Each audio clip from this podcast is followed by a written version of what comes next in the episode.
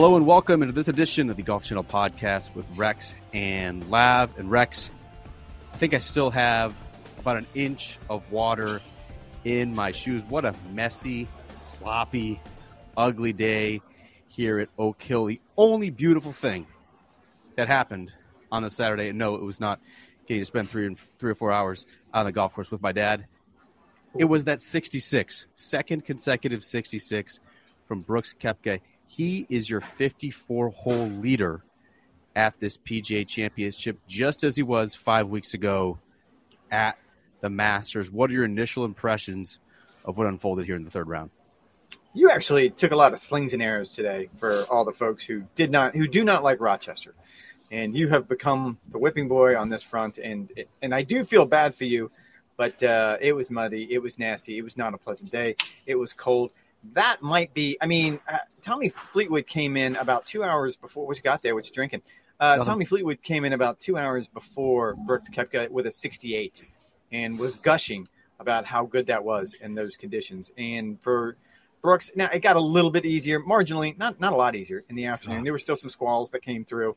Uh, a sixty-six under those conditions with that position on the leaderboard, it was very, it was clinical almost. He had one bogey on the round. Uh, Three birdies on the backside. It, this is the Brooks that we remembered. I think I referred to him, and I think Claude Harmon referred to him as Brooks two point oh last night. But this looks like the original version. This is the one that just gets it, and it's, you know, just holds on and pulls it away from everyone else. And he's just bigger, stronger, faster than everyone else. I said it yesterday on the podcast. I'll reiterate it again on Saturday night. This is essentially a P G A Championship that is disguised as like a U S Open. Like, there's nothing that differentiates those two other than the name. You have narrow fairways. You have thick, juicy rough. You have very fast greens. Like, this is exactly the sort of test which with Brooks Koepka has, has, has, has basically separated himself from the rest of the golf universe in these sorts of tests. He has the discipline that other players don't have. He has the course management, along with he and caddy Ricky Elliott, that other players don't have. He has the precision and the execution to be able to pull off the shot that he is looking for. And so I can't say I'm totally surprised. You know, Brooks Koepka has, has never been a player who can win a shootout, right, or a, or a runaway. He's not going to win tournaments that are fifteen, twenty under par, but he is going to factor in almost every single time you have a winning score between five and nine under par. Like, this is the sort of test that he is he excels in. And back-to-back rounds of sixty-six, I mean, this is – This is tailor-made, vintage Brooks Koepka stuff. I asked him after the round specifically uh, about how do you compare this to Bethpage, of course, when he won there just a few years ago. And it was very close. I mean, there's a lot of of the similar feels that we talked about, sort of, right? Like, he loves the crowds. He loves sort of that edgy New York. Other than, like, the eight-shot lead. Uh, other than the eight-shot lead, but just everything about the way his game feels, the way he feels, he's in full flight. I think you're absolutely right. I, I think the the part – that maybe has gotten overlooked in all this. And I, again, I was talking with Claude Harmon. I, I don't think we can quantify how much the injuries impacted him. Like, it's easy to sort of dismiss the last few years of Brooks Koepka's career and just, oh, he played bad. Like, just look, he just wasn't himself. And in this particular case, and I guess you could apply it to Tiger Woods and, and other of these great athletes who get hurt in their prime. And you suddenly can't understand how it impacts their play to the point that it drove him to live golf. Like, I think we talked about this last night. The idea in the Netflix special that at thirty-something years old, he thought he was washed. After doing what he did to major championship fields for that stretch, for that two, two-and-a-half-year stretch, and like suddenly, nope, I'm done. I, I don't think you can quantify how far he has come really in the last year. Because if you think about it, according to Claude, about this time last year, this is when he started toying with the idea of live golf. And is this something I want? Is this something that I need to do for my career? So in pretty much a year, he's gone from that, that I, I need to find some sort of payout, to back to essentially where he was when he started. And it all stems just for the desire, the need, the motivation, um, the competitive reality that he needed to get healthy. It, it, it all stems from being yeah. healthy. I think that's that's kind of like Brooks Koepka's ethos, isn't it? Like, he's he's he said he you know famously five or six years ago he doesn't practice between before regular season tournaments because it's all about major championships. He said, I've been, you know, I've been playing golf for twenty-five years. Why do I need to continually hit balls? Like, he's always kind of had that sort of attitude. And so just getting his knee to a spot where it didn't look like a softball, where, where it didn't hurt to get out of bed. You know, he was, if if he was able to push himself in the gym, if he was able to log the, the time on the range, if he was actually able to play tournaments leading into major championships, like, yeah, I played golf my entire life. I have a a, a, a body of work, a resume uh, that shows that I'm a best, uh, one of the best players in my generation. It all stems from the need and the desire to get healthy. Now that he is, you know, I don't think Brooks Koepka is ever going to get to a point where he is one hundred percent healthy again. That's just the reality uh, yeah. and what he faces. I think he's like thirty-three years old, but this version is pretty damn good, right? Like back-to-back major championships now, where in punishing conditions where he has to play the most clinical, calculated golf, he's he's rising to the challenge. How those socks feel? Nice and squishy and cold, muddy. Yep. This is the third pair of socks, Rex, that I've slipped into. Uh, so, yes, it is going to be a very long day. Uh, I look forward to you writing from home because I will be suffering from pneumonia uh, on Sunday night and unable to, rate, uh, to write this game story. Brooks Koepka does, Rex, have a one-shot lead over Victor Hovland, who turned in a seventy after bogeying uh, the eighteenth hole on Saturday night, as well as uh, Corey Connors, uh, who is also in the house at five under par, a, a crushing double bogey on the sixteenth hole. Took him Weird out of the solo bogey. lead. That, yeah, that was strange. Then you have Bryson DeChambeau, two shots further back, three shots overall back. Boy, Scotty Scheffler, you and I both picked him to win this golf tournament. He looked terrible for the first seven holes on Saturday. Yes, that was the worst of the conditions. Yes, everyone was kind of hanging on a little bit before over over, over his first seven holes. Actually, could have been worse. He actually, if you guys have not seen this highlight, he skipped a ball through the creek on the seventh hole. Actually could have been a double bogey or worse there. Did that rate as the biggest surprise? I actually thought Scotty did well to hang in there, Rex. He shot one under uh, for his remaining eleven holes, is just four shots back. That's not out of the realm of possibility that he could mount a Sunday charge of what is supposed to be much better uh, scoring conditions on Sunday. Uh, he did pull it around, and you're right. He, he's right there. I think you and I had the conversation running from the parking lot to here to do the podcast that, look, it was impressive what Brooks did, and we can all marvel at how far he has come, and, and it looks like this is the guy that used to beat everyone up at the major championships and break them over their knee. However, go back to the last, you only have to look at recent history to realize that, oh, well, he doesn't necessarily get it done every time. He didn't get it done mm. at the Masters, and there's probably still going to be, I don't know how much anything is in the back of his mind, but I'm sure the fact that he has talked very, very openly about the idea of that hurt. I think the word that Claude Harmon used, but he hasn't said he hasn't said what he learned. He's been asked three times, including by included by me here on Sunday night, what lessons did you draw from that? He said it took him a couple days, right, to process it. What did you learn from that? And all he said was that he needed to change his mindset heading into the final round. But he never said what his mindset was. Uh, what was your mindset? To, well, according to Claude, uh, yeah, that, that's a good point. I think one of the things that he did learn, and I did this report last night on Live From, is the idea that he wanted to be there again. And I think that is pretty telling that uh, there was the concept, there was the idea that all of these guys who joined Live Golf just wanted to take the bag. They just wanted to take the money and that they weren't worried about winning major championships anymore. And I think that proved, if anything else, just to himself that, oh, yeah, I really, really like this. And when I'm in this position, I, it brings out the best in me. And so if, if nothing else, and they say that players learn more from defeat than they do victory, and this will be a good test tomorrow. What did you learn from Augusta National? My guess is if he wins tomorrow, you'll get a much better answer when he sits down, and you'll probably ask him again of exactly what it is he figured out at, at the Masters. Uh, he does have some some scar tissue, right? Like it's sure. he, he he coughed up a big lead at Bethpage. That was his last major championship back in the twenty nineteen P G A. He didn't get it done against Gary Woodland. Remember, like he was a very slow starter uh, on that Sunday. Everyone thought that he was going to overtake him and win his third consecutive U S Open. Uh, twenty twenty, I'm trying to think back, uh, the P G A Championship. Remember, he called out all the players at the top of the leaderboard. They haven't done exactly what I did.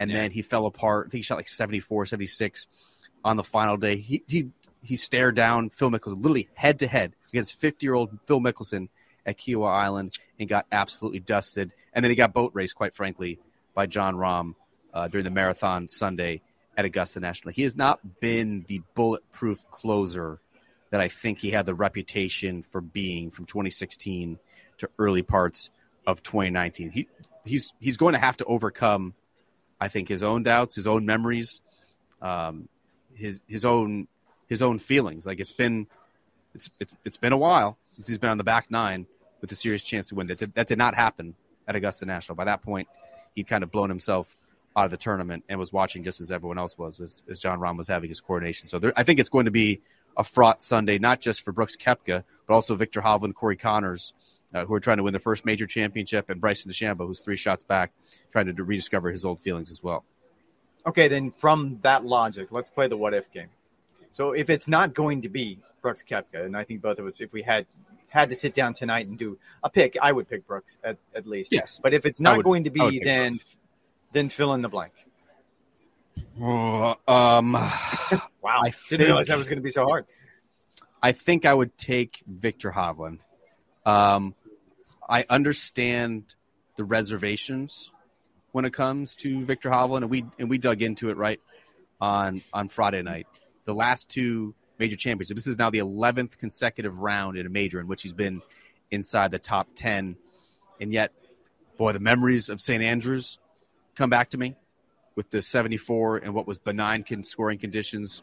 Obviously, we saw what Cam Smith did with the sixty-four uh, to win the Claret Jug there. You think back to the Masters just five weeks ago, uh, another seventy-four when he played in the penultimate group on Sunday. There it has to be at least some semblance of doubt of whether I could do it. Yes, he's he has won P G A Tour events. Yes, he's won uh, big tournaments across the pond. Yes, he's played in the Ryder Cup and did okay in that setting. He hasn't, he hasn't done it in a major championship yet. He has not necessarily gotten his heart broken on the second nine. He's he's. Are you trying out, to talk kind me of, into kind of Victor Hovland or trying to talk yourself into Victor Hovland? Because I think I'm, I'm trying to talk myself a... into. Your your okay. question was, if not Brooks, whom? I think yes. Victor Hovland is the most likely. I mean, you look at what he's done statistically. At least, I mean, he's gaining almost eleven shots in the field with his approach play. Like, it's been absolutely clinical. You, you, you made the you made that the very apt comparison yesterday between Corey Connors and Jason Dufner, the last winner here at Oak Hill. Uh, I mean, what Victor Hovland is doing is Dufner-esque in terms of sharpshooting uh, and absolutely knocking down the flag sticks. If that continues, if he hits fourteen, fifteen greens on Sunday, he's going to be very hard to dismiss. You just wonder, can he pull off the shot that he needs to? Because he does not necessarily have that track record of doing that in big tournaments. Pulling off the shot when he needs to. And again, he has one on tour, but nowhere that's not a tropical island. Uh, I think the and bigger this, question. And this is and this is anything but. I, I promise. Anything but.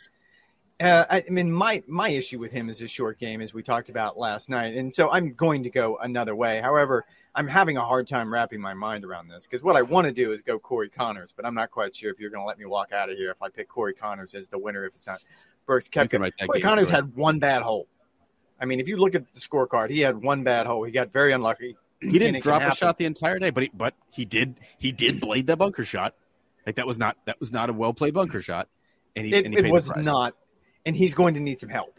And I don't know at this point if Brooks is is inclined to, to offer any help whatsoever. I just think he has played so well. I mean, you watched it. I mean, for the better part of fifteen holes today, you were looking at the leaderboard with nothing, with nothing but aggravation in, in your eyes. Like every time he would hit a perfect iron shot or a perfect drive or make the three-footer for par, you would just roll your eyes. And I think that's what we're going to get more of tomorrow. So, it's not because but, we don't like Corey Connors. It's just because we don't no. want to write Corey Connors. Exactly. He's not he's not the most exciting fella to talk about, although I, I think you can piece something together. I think it is kind of, I talked to Taylor Pendrith, who was his teammate at Kent State. Who, they lived together. They were best men in each other's wedding. And he kind of walked me through the same thing that we touched on last night. Like this was the perfect course for him. It still is the perfect course for him. He didn't know. He didn't see my tweet from yesterday, but when I told him about it, he goes, yeah, exactly. He goes that like that. He, if there is a profile for this particular golf course, and he talked about it with Corey. I mean, they knew coming into this, this tournament, what he was supposed to do. I just don't know if he, if he goes out and shoots a sixty-eight, which I think is very, very doable. That means that Brooks is going to have to come backwards. And I don't know if he's going to do that, but if you make me fill in the hole, it's going, if you make me fill in the blank, it's going to be Corey Connors. The only thing that makes me nervous about Corey Connors is the fact that he is a world-class ball striker who uh, tends to struggle. Like there's, he has, he has a resume to prove that he tends to struggle on and around the green. So if you look at his stats, at the first fifty-four holes here at Oak Hill, he has struck, has, has struck the ball as well as he typically does.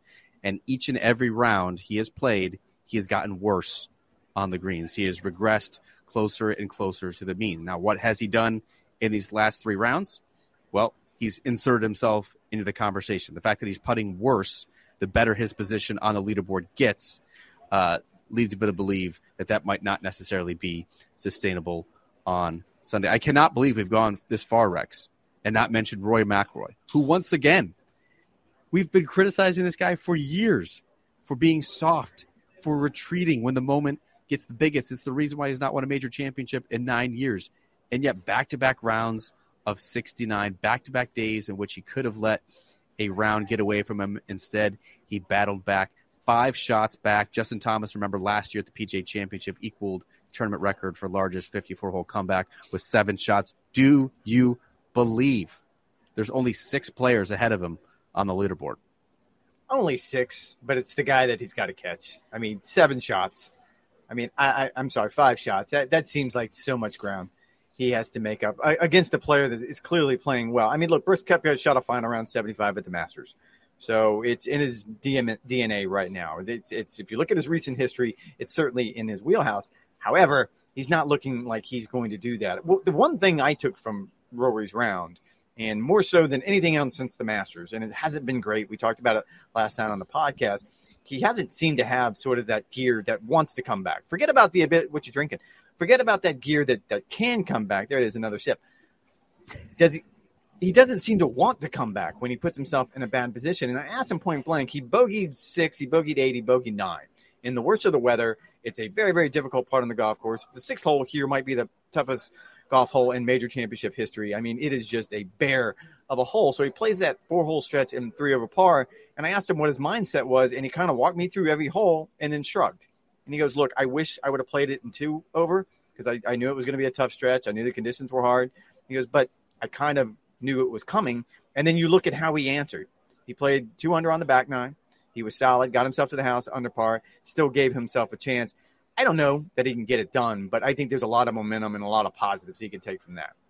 Uh, there's certainly a lot of positives. I have a hard time concocting a scenario in my mind in which Roy McIlroy would win this golf tournament. Look at the I caliber mean, of players who's hard. ahead of him.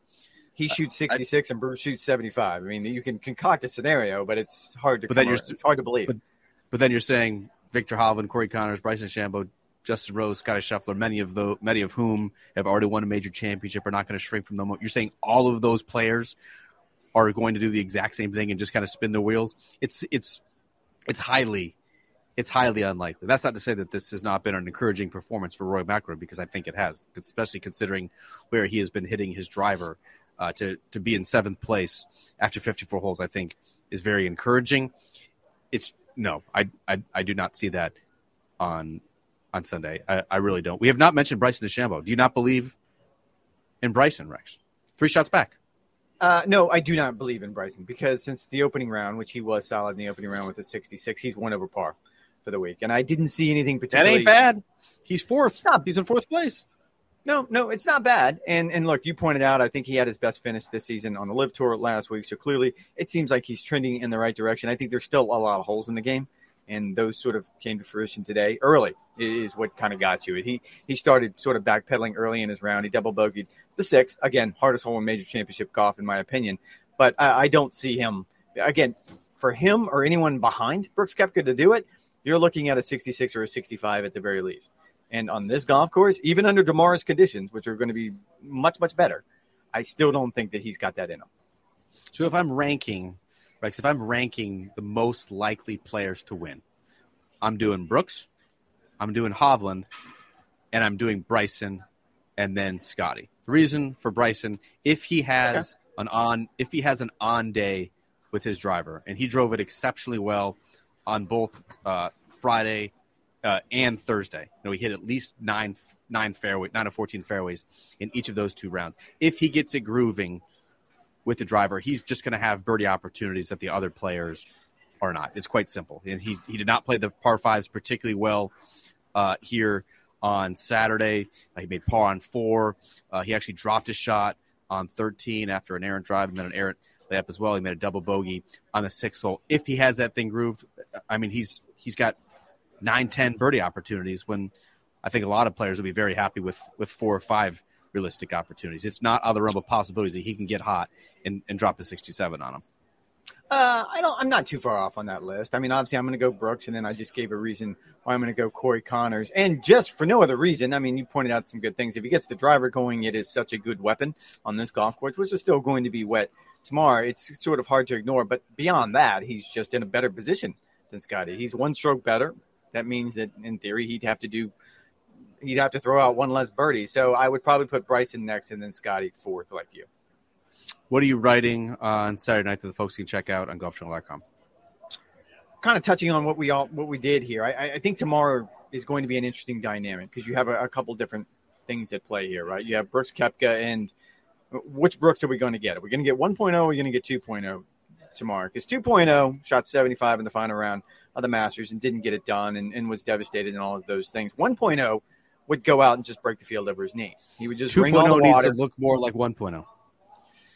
I don't even know if that's the case. I think two point oh just needs to evolve. I think it took Brooks a little while to get to where he was when he was winning those four out of eight majors, just mentally, physically, everything that made him sort of that super player, let's call him. And after everything he's been through, I think it's perfectly understandable that he's still on the upward curve if you're looking at the bell curve. So I, I, I do want to see that. I do think there's some other elements here, and this goes back to what we talked about at the Masters. Right now you have two live players that are inside the top four. And the idea that a live player could win this still sort of resonates. It's not quite as a, of a big deal now as it was last month at Augusta National, but I still think it's a big deal.